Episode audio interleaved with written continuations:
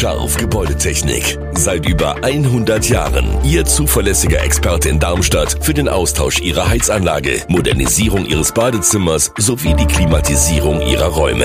Erwarten Sie mehr von uns, als Sie es gewohnt sind. Scharf Gebäudetechnik.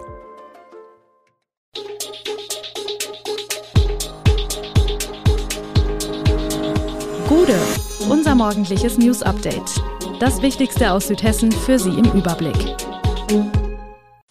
Guten Morgen aus Darmstadt an diesem 29. Januar. In Südhessen haben am Wochenende tausende Menschen gegen rechts demonstriert und der Lokführerstreik im Personenverkehr der Bahn ist vorzeitig beendet. Das und mehr gibt es heute im Podcast. Im Kampf um den Klassenerhalt in der Fußball-Bundesliga hat der SV Darmstadt 98 trotz großer kämpferischer Leistung wichtige Punkte liegen gelassen. Das Kellerduell beim 1. FC Union Berlin verloren die Lilien am Sonntagnachmittag mit 0 zu 1. Den entscheidenden Treffer erzielte Union-Angreifer Benedikt Hollerbach in der 62. Spielminute. Während sich die Berliner mit dem Sieg zumindest vorerst aus der größten Abstiegsnot befreiten, bleibt Darmstadt mit nur elf Punkten aus 19 Spielen Schlusslicht.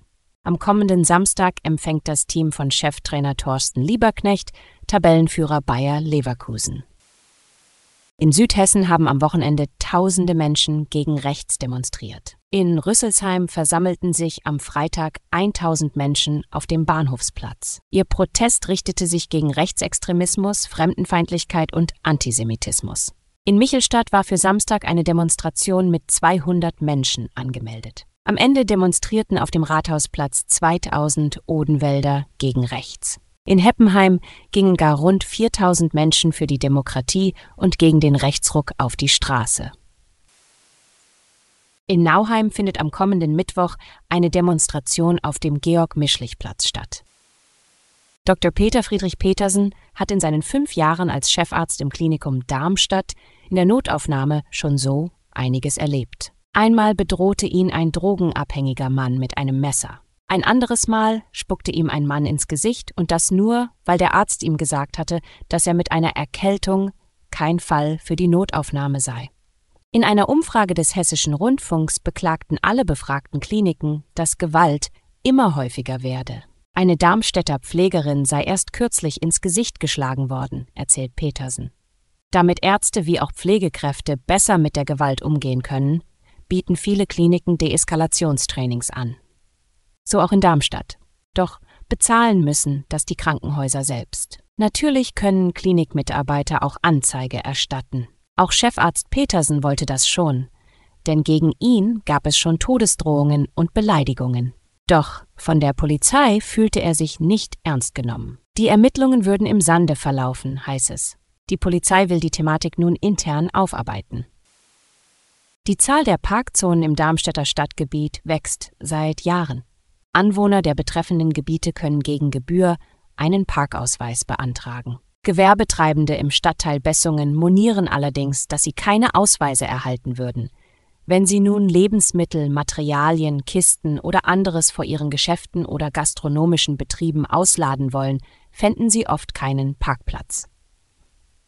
Denn manch ein zuvor öffentlicher Parkplatz sei mittlerweile von Anwohnern zum Dauerstellplatz zweckentfremdet worden. Das würde sich auch auf die Kundschaft auswirken. Wurden Gewerbetreibende bei der Parkraumbewirtschaftung also einfach vergessen? Nein, heißt es seitens der Stadt. Auch Gewerbetreibende könnten Anträge für Sonderparkausweise stellen. Warum offenbar Anträge abgewiesen wurden, müsse im Einzelfall geprüft werden.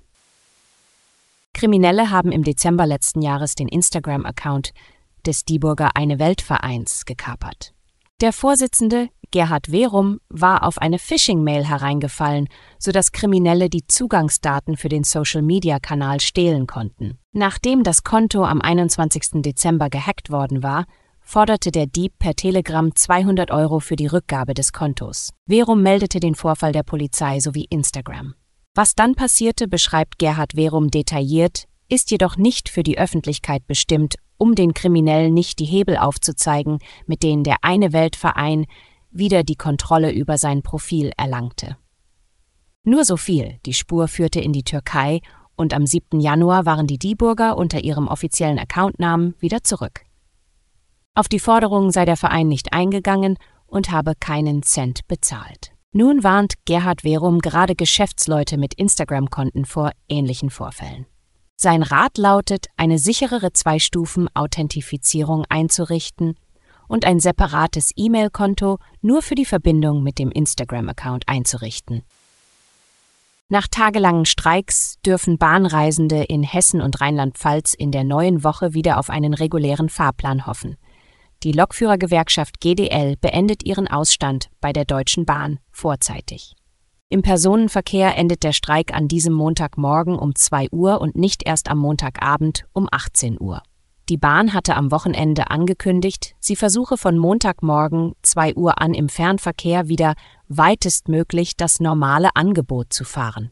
Vereinzelt sei aber noch mit Einschränkungen zu rechnen. Auch im Nahverkehr werde es voraussichtlich noch zu Beeinträchtigungen kommen. Der Streik im Personenverkehr lief seit Mittwochmorgen.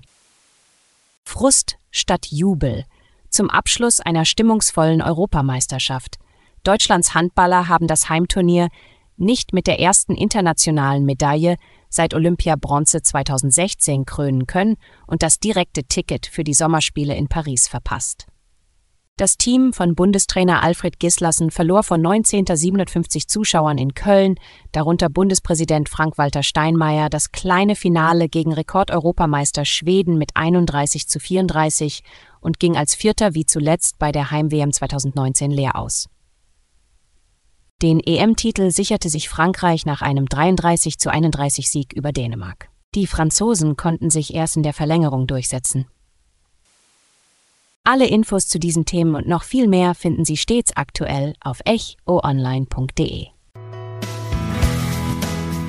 Gute Südhessen ist eine Produktion der VAM von Allgemeiner Zeitung, Wiesbadener Kurier, Echo Online und Mittelhessen.de.